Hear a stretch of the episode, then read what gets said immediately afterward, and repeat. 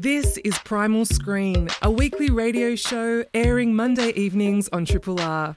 Primal Screen is about movies, from the ones on the big screen to the ones you stream. Hope you enjoy the podcast version and feel free to get in touch via the Primal Screen Facebook page or the Triple R website.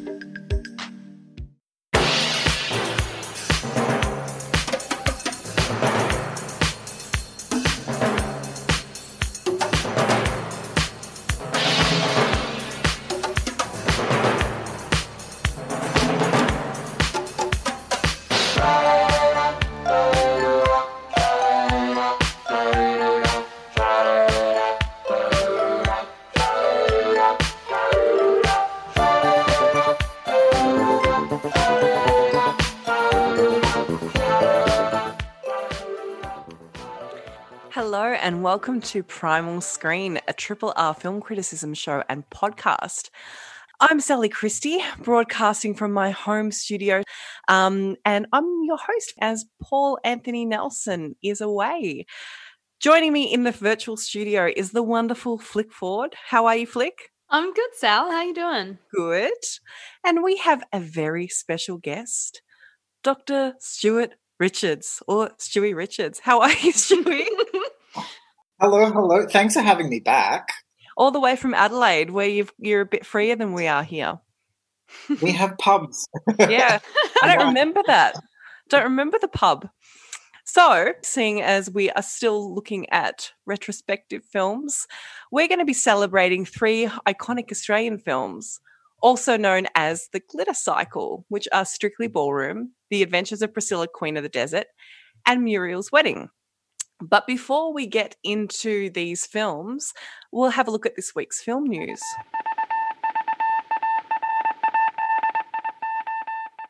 Genre film star John Saxon passed away over the weekend. He was 83. So he was discovered by the same agent who launched the careers of Rock Hudson and Tab Hunter. Saxon first got, uh, became noticed for his performance as a disturbed high school footballer who taunts Esther Williams in The Unguarded Moment in 1956. Saxon appeared in such classics such as A Nightmare on Elm Street, Black Christmas, Enter the Dragon, and of course Dario Argento's Tenebrae, which is where our theme music comes from. Um, he had almost 200 acting credits to his name. He had Wow. a massive, massive career. Yeah, he was, oh, you know, yeah, popped up in everything. So, yes, very, very good innings there, John Saxon. and this morning we received the sad news, but again, another amazing career that Olivia de Havilland, um, who was considered one of the last surviving actresses of the golden age of Hollywood, died at 104 years of age. So she passed away from natural causes at her home in Paris, where she had lived for more than 60 years.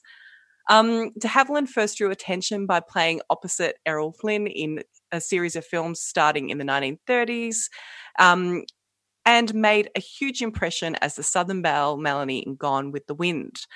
So I think uh, de Havilland had something about 60 credits to her name, but yeah, pretty, she was a very, very important, you know, with changing the studio system, lots of great stuff coming from de Havilland. Does anyone have any particular favorites from her? I or Flick? Flick? oh Go no, on. no, go for it, Stuey. Oh, sure. Um, well, I am planning on seeing Lady in a Cage this weekend. The good one, yes. Yeah. Actually, I've, I haven't seen it. Yeah, Uh, great. so I've, on Twitter, I've seen quite a few people post uh, about Lady uh, in a Cage, and so I'm going to watch that this weekend Yeah, to celebrate.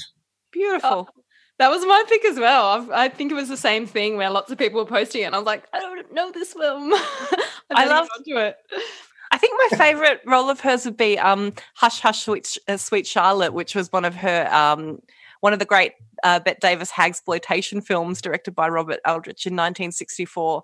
But um, I love her in that role. It's an excellent one. But yeah, there's she's got such a a big career. Didn't she also try to sue Ryan Murphy a couple of years ago? Oh, really? Did you? I think she did what? with um Feud with the um Yeah.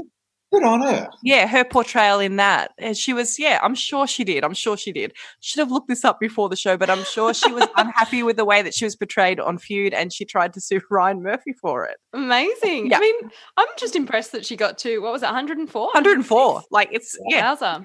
incredible. Um, so yes, another yeah, very very good innings, contributing lots to um, cinematic culture.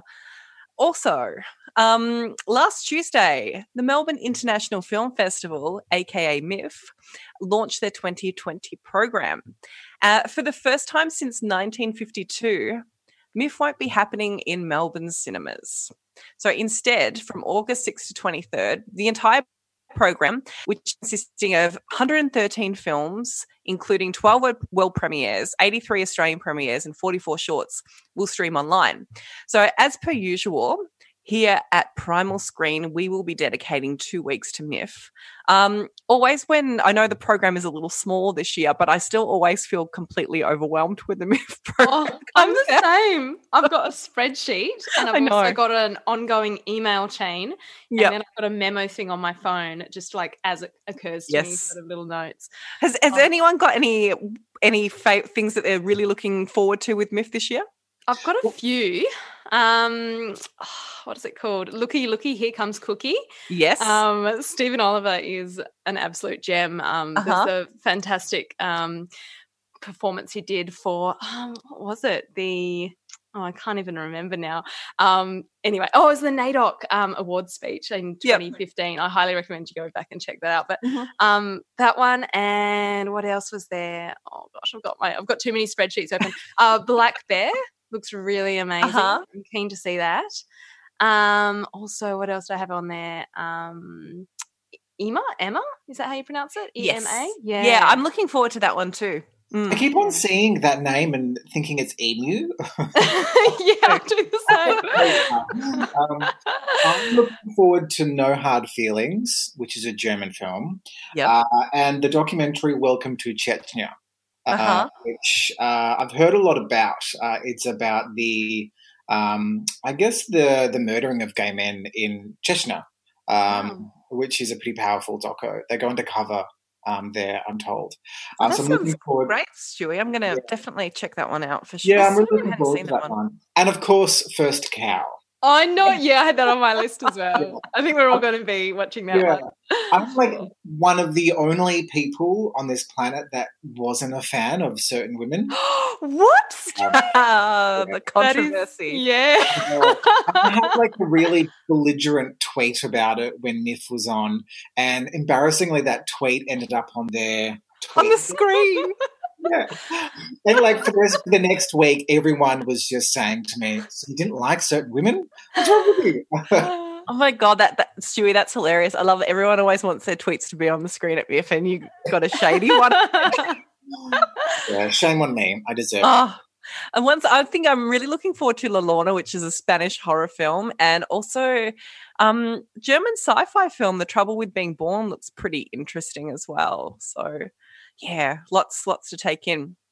Okay, so now to the glitter cycle. So, I'd heard this first from Stuey when we were discussing what we should do on the show. But the glitter cycle it has been used to refer to Australian films from the 1990s that celebrated popular culture in an effort to break out from the high culture, small audience cinematic identity that the Australian Film Commission had contributed to creating in the 1970s and 80s. The glitter cycle films focus on protagonists who are empowered to change their circumstances and free themselves from social and family conditions that restrict them and entrap them. They're also bright, sparkly, have lots of ABBA songs, and even more Bill Hunter. Um, so the first film that we're going to look at, from you the- could actually be mistaken for thinking we've done a Bill Hunter trilogy. I know. I forgot that he was in Strictly Ballroom, and I was like, oh, he's in all of them. So the first one that we're going to look at tonight is Baz Luhrmann's 1992 directorial debut, Strictly Ballroom. That's looking good. Uh, what are you doing here? Oh, I, I, I just How long have you been here? two years. Uh, I was just looking for someone. Everyone's gone home. Yeah, I know. It's just I've got this idea. Like, I mean, it's, um, it's, I want to try to. I want to dance with you. Based on Baz Luhrmann's successful stage play, Strictly Ballroom is the story of 21 year old ballroom dancer Scott Hastings, played by Paul Mercurio. Scott pairs with the apparently left footed local girl, Fran, played by Tara Morice, when his maverick style earns him the disdain of his more conventionally minded colleagues. Together, Scott and Fran give it their all in the hope of dancing their own steps at the Pan Pacific Grand Prix. made on a budget of 3 million, Strictly Ballroom uh, made 80 million at the Australian box office and launched um, Luhrmann's career and also his partner and set designer Catherine Martin's. Flick, this was your pick and kind of got us rolling on doing the glitter cycle tonight. So tell us your thoughts on Strictly Ballroom. Why do you love it? Well, I've um it's a film I grew up on. I got yeah. um you know, we used to have it on all the time at my house, and uh, it was just so thrilling watching it as a child, and especially a very awkward uh, child, not unlike Fran. Uh, so I, I really resonated with with her as a character when I was a little kid, and um, and it still holds true today. I watched it the other night, and I thought, yeah, I'm on Team Fran. Uh, look, I I just love this film. It's got so much heart, and I think a big part of Australian cinema can, you know, a lot of it can be a little bit depressing, and especially a lot of the films I like are usually uh, pretty bleak. So this is just a little gem in that um, otherwise uh, rather dire landscape. Uh, and actually, all the films we're going to be watching yeah. tonight are, are true to that. Um, I just love it. I think that there's it's such a fantastically creative film. It opens with this mockumentary style. Um, the characters are so larger than life. The the costumes themselves are so over the top and actually tells so much about the characters themselves. And I, I kind of love that there's that wonderful partnership between Catherine and Baz here that you you get to see on screen. Mm. Um, so it's such a unique film. And one of the things I love most about Luhrmann as a director is that he has this ability to create romance and, and love on screen in a very um, PG way, but in in a in a really honest and human way as well. And I think that often that's just through these little exchanges, and you can see that in Romeo and Juliet, where there's this beautiful, you know, the the famous kind of aquarium scene where he's capturing something very um, universal to human experience and and it's through that exchange of looks and this vulnerability but also tenderness and this sweetness to it and it's just a it's a beautiful crush film like fran is kind of obviously um, falling for scott and she's such an unlikely character and there's the you know there's a whole host of films in this genre of kind of like ugly duckling and then they take off her yeah. glasses and she's suddenly beautiful but I, I think this is one of the films where you they really do stand on the dance floor as equals and mm. um she she does kind of have this awkwardness and goofiness to her but she also is a, there's a whole backstory to her that is so rich and and part of that is in how well the film has been constructed you know the set design and carl and i were talking um, earlier today about the fact that there's this like the train the train line behind it and you get this sense of of um, Melbourne and and that sort of space. So mm-hmm. it's a wonderful film to explore for a spotlight on Aussie cinema. Um, and just such a fascinating film to dive into. Like Paul Mercurio is amazing. Like he's he was taught as a he was a ballerina, but um, actually uh, did a huge amount of workshops and and boot camps in order to train up for the role. Um, and for the final dance scene, he had a sprained ankle. Like what a champ! Just, really? Yeah, wow. yeah and just one more note is this is also edited by Jill Bilcock, who is an exceptional editor, mm-hmm. and there's a fantastic doco on her work, which I highly recommend everyone check out. Yeah, we we, ha- we had it. We looked at a lot at that doco on um, Plato's Cave when it was released, and all the kind of interesting work that she did to, um, I guess, enhance those crowd scenes because it was Luhrmann's first um film. But yeah, she's yeah integral to his work. Yeah, yeah, that yeah, we did cover that documentary. Yeah. I think two years ago, and there's yep. some really great footage in it of uh, the team behind this film in like a Brunswick share house. uh. Yeah, with um them editing Romeo and Juliet in a Brunswick share Yeah. house, which is just so fascinating. Yep. Oh, and also, sorry, slight correction. I said Melbourne, not it's Sydney. it's filmed in.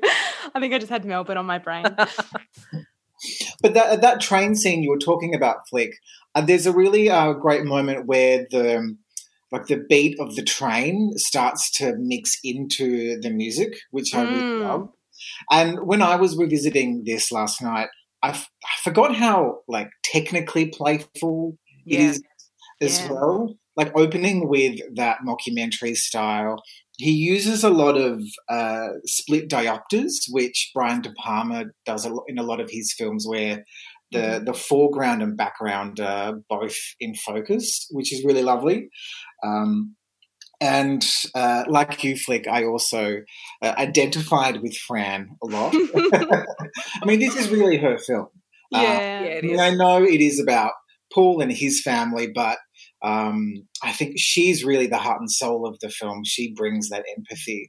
And what I really love about this film is that her family, they could so easily be a parody and they could Mm. so easily be uh, the butt of a lot of jokes. Like when Or stereotypes. or stereotypes like when Fran's mother comes in and starts dancing and beats on his chest. There's no kind of awkwardness about that. It's there's a real, I guess, tenderness uh, between these characters meeting. Uh, Mm. so yeah, I think it's a really lovely film. Um, I must say, I, I think it's my favorite Baz Luhrmann film. Um, I I So think hard this to pick a fave. I, yeah. for me, is yeah, I like I I'm, I only like his red uh, red curtain trilogy.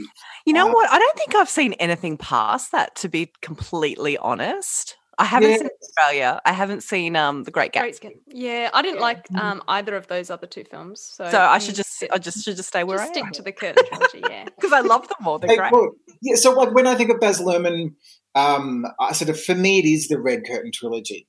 Uh, I think these are such a lovely films, and yeah, I really yeah I enjoyed this one. It was good pick flick. It was. It was also.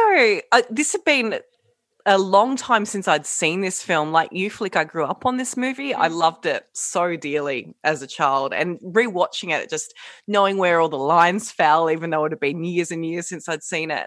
Um, and obviously, being really familiar with, I guess, Romeo and Juliet and Moulin Rouge, it just it's so nice to see how where he started out from and it still has that same i guess essence and we see exactly what he's going to go for um it was interesting like looking into this film that initially when they pitched it they were going to get a bigger budget and because he was a first time director um they had said no uh get it you know you need you need a seasoned director to do this and everyone said, well, we'll get a lower budget then. So they settled for less money so that they could have Luhrmann working on the film, um, which, you know, is so vital to it.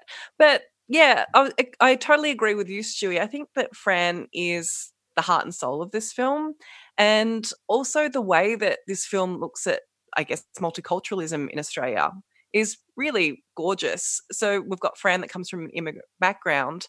Um, and we saw, you know, a few of the films coming out in the '90s looking at this, like looking um, for Alibrandi, Head Mm. On, um, and yeah, just the way that her Scott couldn't achieve what he wanted to without that um that multiculturalism coming in and Mm. showing him this the way that it you know You're these so two right, cultures need to merge Yeah, it's a celebration of it rather than. and i really love yeah. that and i think that that aspect of this film often gets overlooked Mm. and yeah, it was a point, I think, in Australian cinema where we were getting a few more of these stories. There still weren't a lot, Mm. but there were a few more.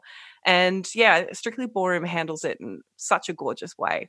And there's also, it's kind of interesting that Scott is almost presented as the spectacle. And it's really interesting with the Paso Doble, like the main so- dance sequence that they perform. Um, both uh, her father and Scott have this role as being sort of almost the more dominant role in that dance. It's not w- the woman as spectacle there. The, the, the male partner does have a lot more performativity, which is really interesting. you're and I suppose something we're going to be talking about a lot uh, for the other films. But I thought that was really interesting how just that switch, and you don't see it much, and you re- when you see it, you're like, oh wow, that's just something Yep. that often we don't get to see on the screen. So Mm. especially for a film made in the early '90s, it's incredibly, um, uh, I don't know, trailblazing. in Yeah, that- it is. in that respect. Such a yeah, joyous, gorgeous film. Like, yeah, it was a real joy going back and watching this, and highly recommend if go back and vi- visit it. It's and um, final stri- scene, I know. so beautiful. Yep. Anyway. It's so powerful. It's great. It really is. Yeah. Um, so if you are wanting to revisit Strictly Ballroom or if you're wanting to see it for the first time, it is currently streaming on iView. I think only for a couple more weeks. So I think to mid August. So get in quick and watch that. Um, you are listening to Primal Screen on 3 Triple R. Triple R on FM, digital, online, and via the app. You're listening to Primal Screen on 3 Triple R with Flick Ford, Stuey Richards, and myself, Sally Christie. We're discussing an important move, um, an important moment, sorry, in Australian cinema. It's the glitter cycle. So we uh, previously discussed Strictly Ballroom, and next up is the Adventures of Priscilla, Queen of the Desert. Hello. Could I please have a Stolly and tonic, a Bloody Mary, and a lime daiquiri, please? Well, look what the cat dragged in. The Adventures of Priscilla, Queen of the Desert, is director Stephan Elliott's second feature film. It's the story of three drag queens played by Hugo Weaving, Terence Stamp, and Guy Pearce, who accept a contract to perform a drag show at a resort in Alice Springs. As they head west from Sydney aboard their lavender bus, Priscilla, the three friends come to the forefront of a comedy of errors, encountering, sorry, encountering a number of strange characters, as well as incidents of homophobia and transphobia. So, whilst widening their comfort zones and finding new horizons. Um, Stuey, tell us a little bit about the adventures of Priscilla, Queen of the Desert. Uh, so I love this film, obviously, um, but at the same time, I don't think it's aged very well. Um, I think there are some elements that I love. I mean, this came out in 1994 when, in some parts of the country, it was still illegal to be gay. Um, Tasmania, I don't think decriminalized homosexuality until 97. Yeah. Um, so that's pretty wild that this film was such a triumph of Australian cinema when, um, you know, it was still against the law to be gay, basically. Um, so I love that fact, but at the same time, I think um, the character of Cynthia, I have a lot of issue with. Uh, she's uh, Bill Hunter's uh, Asian wife, um, Yeah. and she's such a stereotype that I mean, like when you're on this, when you're watching the film and you're loving it, there are so many wonderful moments, and then we meet her, and it really pulls me out of it because Mm. I, I don't think that could happen today. Um, I, I don't know. I, I find it interesting the way that Stephan Elliott deals with stereotypes and writes stereotypes, um, as he did in his film following up to this. Welcome to Woop Woop, and he, I don't, I feel like he has a, he really wants to display a certain vulgarness, and um, that is Australia and is in our attitudes, and um, he is definitely doing that through these the way that Cynthia is received by everyone else in the film. But yeah, you're right. She's a stereotype, but I feel that yeah, he works on stereotypes. Yeah, yeah. I I think though when so much of the cast is white, uh, with the exception of the Aboriginal characters they meet Mhm. along the way, um, yeah, I, I think maybe that stereotype isn't as successful as maybe the others in the Yep. film. Mhm. Um, though interestingly, Julia Cortez went on to play Rita Repulsa in the Mighty Morphin Power Rangers movie. Um, which is a fun Huge. Um, I didn't know that. Yeah, and also another one like watching this back. Um, there is, uh, I guess, the trans character played by Terence Stamp, and there is a lot of, I think, transphobic language even though in a loving way, um, thrown at that character. Um, and I think when you do have a cisgender actor, male actor playing her, um, I, I, just, yeah, I, like that also just doesn't really sit well with me. I think that is one of the. Oh, sorry, go on, Flick. Go on, Flick. I was just going to say, I think that is one of the difficulties these this film faces is the casting of three uh, cis uh, straight men in the roles of of two uh, drag drag queens and a trans woman, and I think that that is a something that probably wouldn't happen if it was going to be made today. Hopefully, you'd like to think, um, and it does seem to kind of jar against that. Did you did you have a similar feeling, Sally? Sorry, I've been thinking a lot about Terence um, Stamp's character Bernadette um, today, and the portrayal of that. You know, having Terence Stamp in the role of a transgender woman you would hope wouldn't happen now, but back in 1994 it did. And um, that excellent also, document- Sorry, see transparent. yeah, yeah, that's true. Um, that excellent documentary that came out last month on Netflix, Disclosure, really sort of looks at this. Actually, doesn't touch on Priscilla at all, but as a representation, I guess, of a trans person in that film, she it's a pretty interesting representation i think the way that uh, she doesn't seem to be the butt of anybody's jokes or anything like that she has a, the most interesting relationship which also doesn't seem to be played for laughs mm-hmm. well that's mm-hmm. kind of not how how i took it her relationship um with bill hunter in it um I... so th- it's it's but it is that kind of thing where we we do have you know a cis male playing mm. a trans mm. woman in it, which is you know yeah. Mm. But, it's, a, it's a difficult yeah. yeah. I I um I think Bernadette is my favorite character mm. in this in this film. So it's kind of um it's a bit confusing because it's just like yeah I, I can understand why um, there would be people would take issue of the fact that um, you know you've got um you've got Terence um, playing her, but I love Terence Stamp in this role so much. Oh, so it's, it's kind of great. a difficult yeah, um, thing to get over. Great. And he's the I, most sort of solid um, sound character in the film, the one that's kind of got their shit together yeah. the most. And yeah. yeah. Well, they um, there's a great interview with Stephan Elliott who talks about in order to get funding, they had to secure it. They had to at least have one big name in. So Terence Stamp at the time, um, very much playing against Tamp, uh, type was um was secured for the role. So it's kind of an, an interesting um, story as to, to how that how he contributed to the film. But just as a as an actor, he he's so amazing. I actually ended up on this deep dive after um, watching this film of um, photos of Terence and uh, Jean Shrimpton. Um, they're a very beautiful couple. Um, but after she broke up with him, he took a ten year hiatus from acting. So uh, yeah, I got stuck in that rabbit hole. um, anyway, that aside, look, I um, this is another film that I watched as a child, and I think um, as far as uh, it being the first, I think, on-screen representation of a trans experience of sorts, um, and um, possibly like the first mainstream.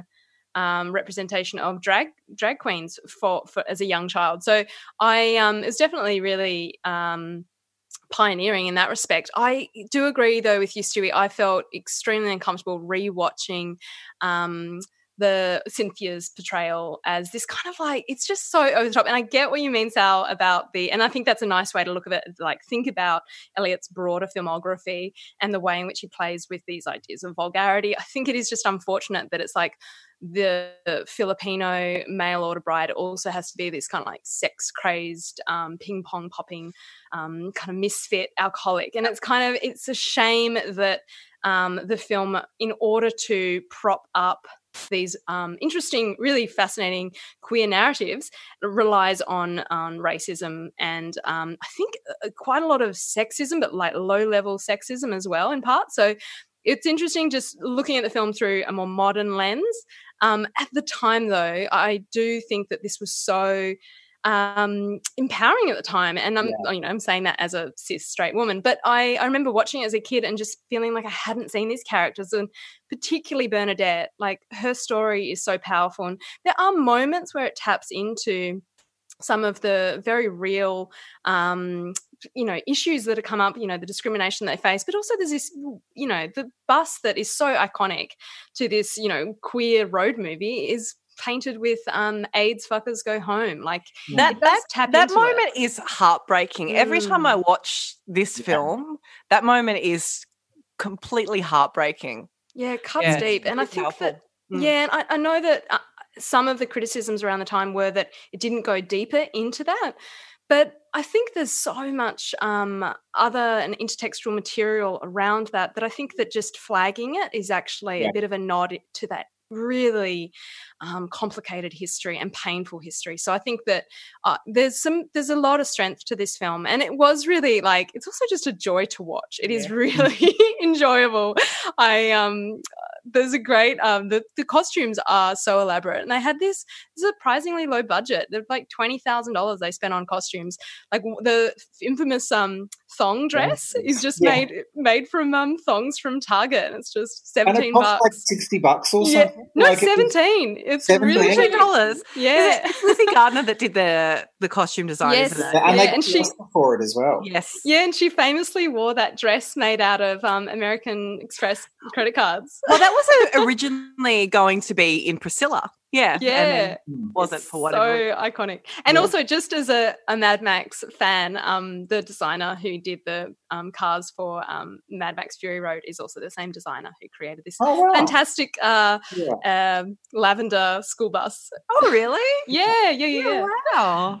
Mm. yeah, I think the I think the humor in the film is really really quite smart because obviously they wanted to appeal to a broader Australian market, um, and if you look at the language they're using, it's very similar to Crocodile Dundee and Mhm.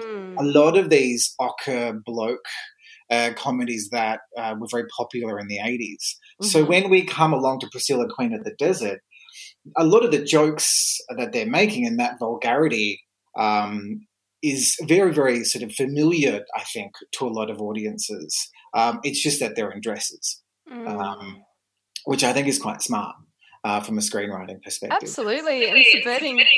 Oh, sorry. Um, what happened there? I don't know. So we're having a, a bit of a tech issue, but it seems to be okay now. It's okay Sorry, now. go on, please. that was so horrifying hearing my own voice. Um, I was going to say also the subversion of the road movie, which is you know traditionally pretty uh, hetero and and pretty blokey, and um, just kind of really taking that to such an interesting place. Apparently, the idea of it came from seeing a, a feather from a feather boa um, dancing across um, the red dirt. So That's pretty beautiful. pretty poetic. This was um I was 10 when this came out and I was I went to visit my nana in Queensland and she took me to the movies and we went to see Priscilla. And um after it finished she just said to me, "Well, they swore a bit too much in that movie, didn't they?" And it was it's a really gorgeous memory I have of my nana. Um but I think this would have been not only the first sort of representation of um uh, uh, seeing you know a trans person on screen or seeing drag queens on screen i think this was the first time that i had seen an australian road film at that age. I think this was my first australian road film. And um you know getting being able to see parts of australia that i never even knew existed and the vastness of it that had a really big impact on me seeing this movie is just going that bit where they get out of the out of priscilla and they look around and they just go shit because there's nothing Yeah. around for such a long time. It's like wow you know that's you know where i live. But yeah this movie is it's it's so much fun. It it is absolutely I, I don't know i really love rewatching this one.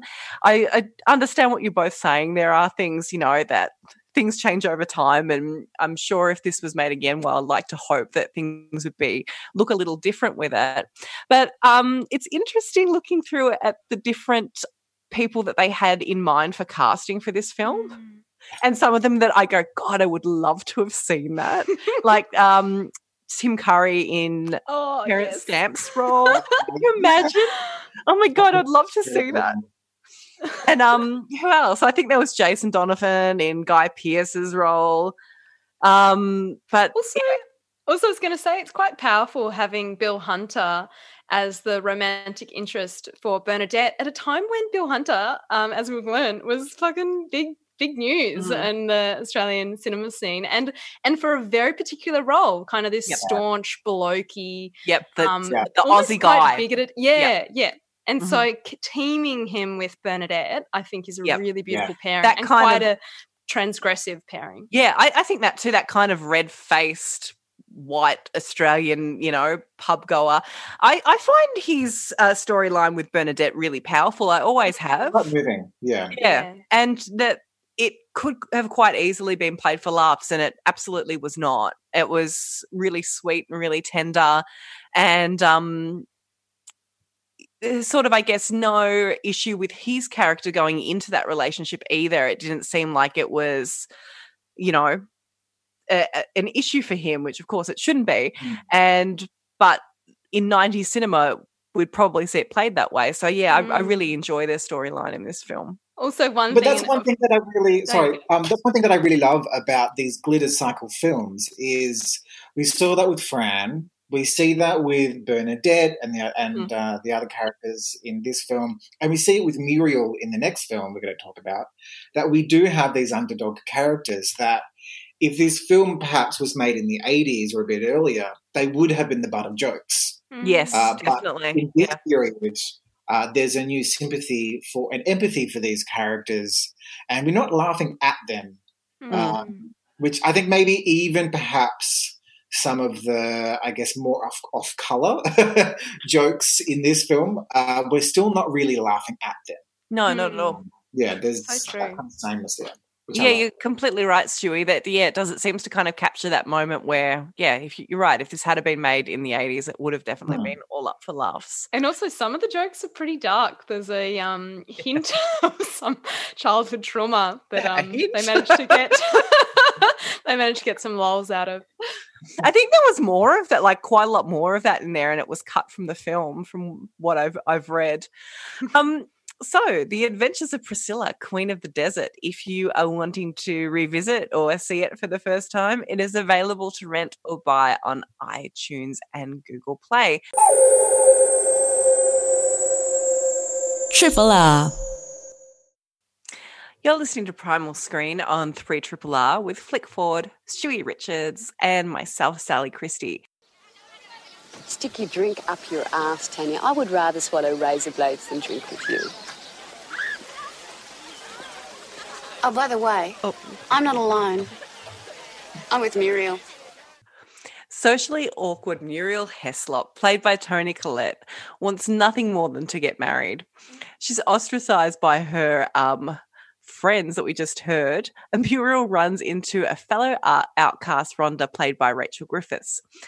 And the two move from their small Australian town to the big city of Sydney, where Muriel changes her name to Mariel and begins the audacious task of redesigning her life to match her fantasies.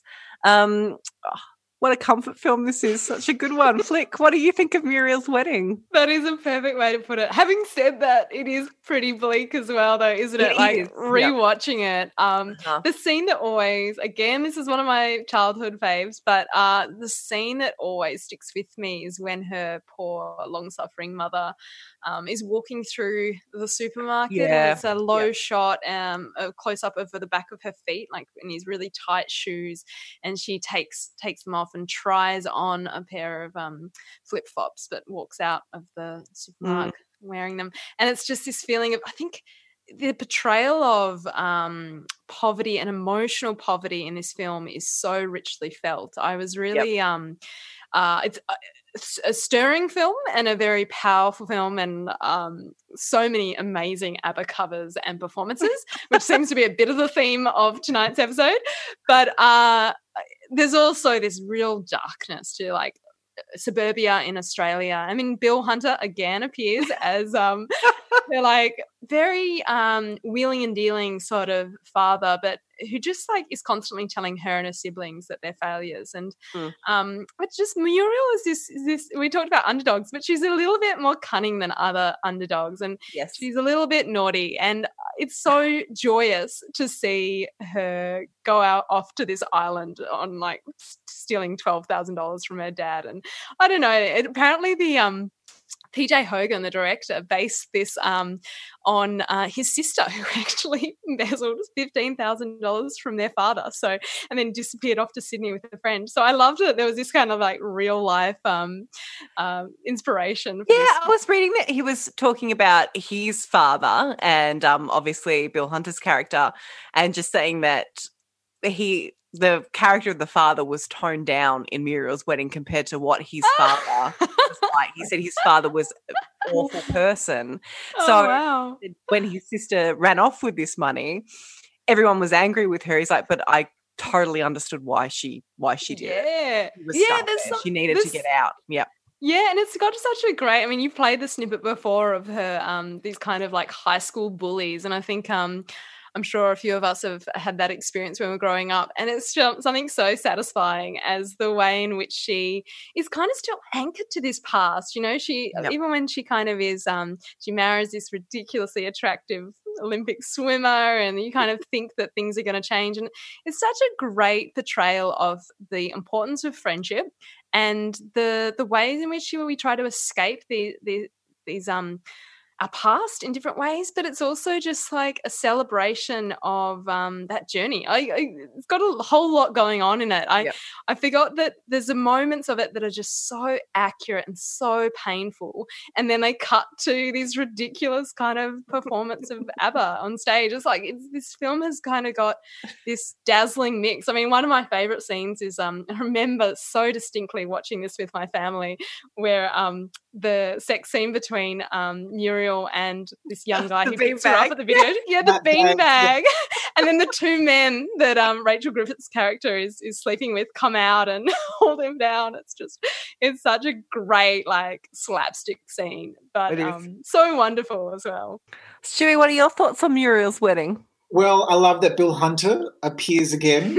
uh, I was I was watching this uh, with my boyfriend, I think, on Friday night, um, and he joked that Bill Hunter is the Julia Roberts of Australian cinema. in the 90s film. Um, and You know, he was, oh, you know, he was filming it at the same time. Oh, as, really? um, yeah, yeah, yeah. As Priscilla. Uh, the uh, the Laird Hotel uh, once had a costume party, and um, a friend of mine went dressed as the mother from the wedding. With Oh, really? Oh, what a great around the costume. pub looking sad. Um, but um, I do agree that it is, I think, probably the most bleakest film of the glitter cycle. Um, But I think that also is perhaps why it's so funny because there are moments of such intense sadness, um, and then when we get someone like you know Sophie Lee um, with the with many of her great one-liners, such as "I'm a bride, I'm meant to be euphoric." Um, She's fantastic in this. Oh, so I good. love the um. Let let her finish her orgasm. Yeah, let her finish her orgasm. I'm beautiful. um, that it's so funny because it's such a re- cathartic release from the sadness that we've previously had. Um, I think it's so yeah, it's such a beautiful film, um, and I do love once again that uh, we're never laughing at Muriel, um, and which is a nice sort of I guess thread throughout all of these films. Um, yeah, and growing up, I think I think I actually identified with this film maybe more than any of the others. I, I felt like I felt like that as well. If I, if I'm looking at, at characters to identify with out of these films, it would definitely, I think, be Muriel. Yeah, but I think sort of maybe even as a, a queer person, like I never got to see Pure Priscilla until I was at university for some Yep. weird reason. Um, it was not banned on the house or anything. Um, but it was something about sort of being in suburbia and kind of wanting to get to the city and Mm. um, and sort of discover who you are. And uh, it's such a I, I think it's a very australian thing that i think for um, a lot of people in this country. So um, yeah i love this film. It's such a beautiful uh, story. It is, and one thing that I really think is why this film is um so many people love this film, and one of the reasons why is I think that Muriel's such a three dimensional character. She i- she's got so many flaws. She does so many shitty things throughout the film, not just with the money, but to her friends, not you know her true friends, Rhonda. Um, which is you know to her is human. She's a very human character, and mm. I think mm. that that's one of the really huge strengths of this film is that she's not um, a flawless heroine that we are used to seeing mm-hmm. in cinema. And yeah, that's what I really love about it. It's also interesting that we mentioned before Australian films comedy is like Crocodile Dundee and that you know being very successful and this is Muriel's wedding is very su- successful here as well as overseas. Um taking away I guess that Australian sort of masculinity at the time and putting females at the forefront of this comedy and um yeah looking at how it kind of all pans out. It's really gorgeous. And also having um i think it was this was one of my first um on-screen representations of a woman in a wheelchair that actually had a fully formed sort of character arc to her and it was talking about it was very much like not self pitying. That's kind of that fantastic line that Rachel Griffiths says, where she's like, "I'm not dead." Yeah. yes. It's kind of. I thought that was really powerful. It really stuck with me. Mm. And Toni Collette is so good in this film. Oh, she's like, amazing. Just like like watching her face and like the the, the her timing in this mm. film is so spot on. Like and surprisingly young. yeah. When she's like constantly correcting people like Mariel, um, actually, it's Mariel. Um, is so funny, and uh, I would like the when she dresses up with Rachel Griffiths as ABBA. It's such an interesting transformation, even in that uh, that sort of that lip sync that they do, because she starts off being so awkward and then you know develops loose, more yeah. enjoyable and, and lovable and um, sort of loving sort of when she's performing. It's um yeah, it's so much fun. I uh, had what had she done sort of prior to this, Toni Collette? Anything much? I, I don't know if I've seen her no. in anything before this. No, I, I hadn't sure. seen it. Um, yeah, from anything of her. Yeah, yeah, but um, yeah, it really launched, of course, her career and Rachel Griffiths as well. So, Muriel's Wedding, gorgeous little film. If you're wanting to revisit it, um, it is available um, to stream on Foxtel or to rent or buy on Apple TV. Uh, you've been listening to Primal Screen on Triple R with Flick Ford, Stuey Richards, and myself, Sally Christie. We discussed three uh, Australian films that really redefine, uh, redefined Australian cinema, which was Strictly Ballroom, The Adventures of Priscilla, Queen of the Desert, and Muriel's Wedding, also known as The Glitter Cycle. You can also subscribe to the Primal Screen podcast via iTunes or wherever else you find your favorite podcasts. Um, next week, we are looking at music docos. So keep an eye out on our social media for what those are. So just Primal Screen on Facebook, on Instagram, on Twitter, you'll find us. A special thanks to the wonderful Carl Chapman for paneling the show. Thanks for listening to Primal Screen, a weekly radio show airing Monday evenings on Triple R. Hope you've enjoyed the podcast version and feel free to get in touch via the Primal Screen Facebook page or the Triple R website.